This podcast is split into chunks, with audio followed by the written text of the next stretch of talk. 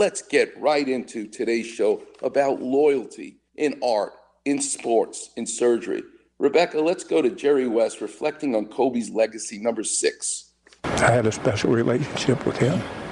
No one knows the intimate talks I had with him. No one knows, even people who are close to him, they don't know the conversations I had with him. They don't know the conversations I had with him in Memphis when I was working in Memphis. We still communicated. And that's uh, where Pau Gasol was, if you remember. Number seven. I remember when he was going to lead the Lakers, and I've never really mentioned this to anyone. He was going to come and sign with the Clippers, who I'm now involved with as a consultant. And I told him, Kobe, under no circumstances can you do this.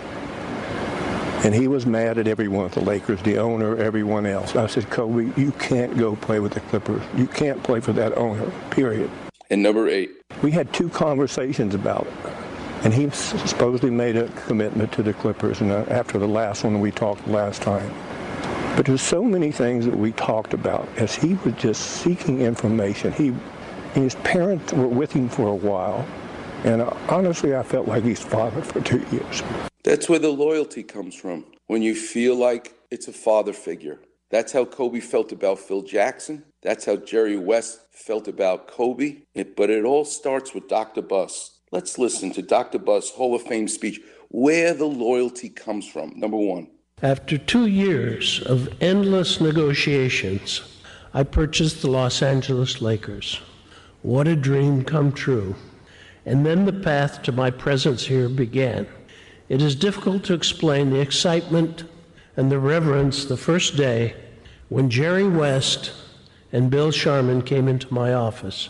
I couldn't believe I was suddenly in charge of a legendary franchise and that my thoughts would influence the future of this team for so many years. And number four? Jerry West comes to me and says he has an eye on a 17 year old phenomenon, Kobe Bryant. I said, Great, in three or four years it'll be good. He said, he said, No, now. I said, What? Well, not only that, Jerry, he was telling me, also Shaq has said he wants to come to Los Angeles. This could be the greatest one two punch in the history of basketball. Okay, I said, let's go for it. And now let's hear, hear Kobe talk about loyalty to Phil Jackson. It's not always easy, but it comes with a feeling of family, a feeling of respect. Let's go to Kobe loyal Phil, number one. At first, it was rocky, but I didn't understand it was rocky. And, and, and let me elaborate. I was extremely naive. And with Phil and his genius, his responsibility was to get the team to a place to win titles. It wasn't appease to appease one player. It wasn't to look out for this player. It was to get the collective whole to win a championship. That's an interview with Patrick Bet-David. And finally, number six. Phil's there doing it himself. He's like, you know, he's doing this whole, like, doing all this stuff, you know. And I'm like, damn, okay, I'm gonna try it. But honestly, it, it, it, I bought into it. I bought into the meditation. I bought into the deeper connection that exists within the game.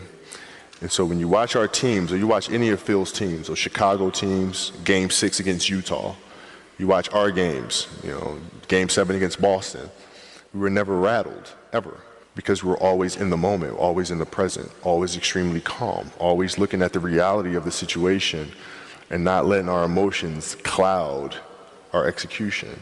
And that comes from being in that meditative state that he would teach and preach from day one. Loyalty starting with Dr. Buss buying the team. Loyalty hiring Jerry West to run it. Loyalty getting Phil Jackson to coach the team. This is why we're all so loyal to the career and the idea of Kobe Bryant to stay with the Lakers for his whole career, thanks to Jeanie Buss. We're going to get into more of it at 8.15. I can't wait to talk to Scott Kaplan about it.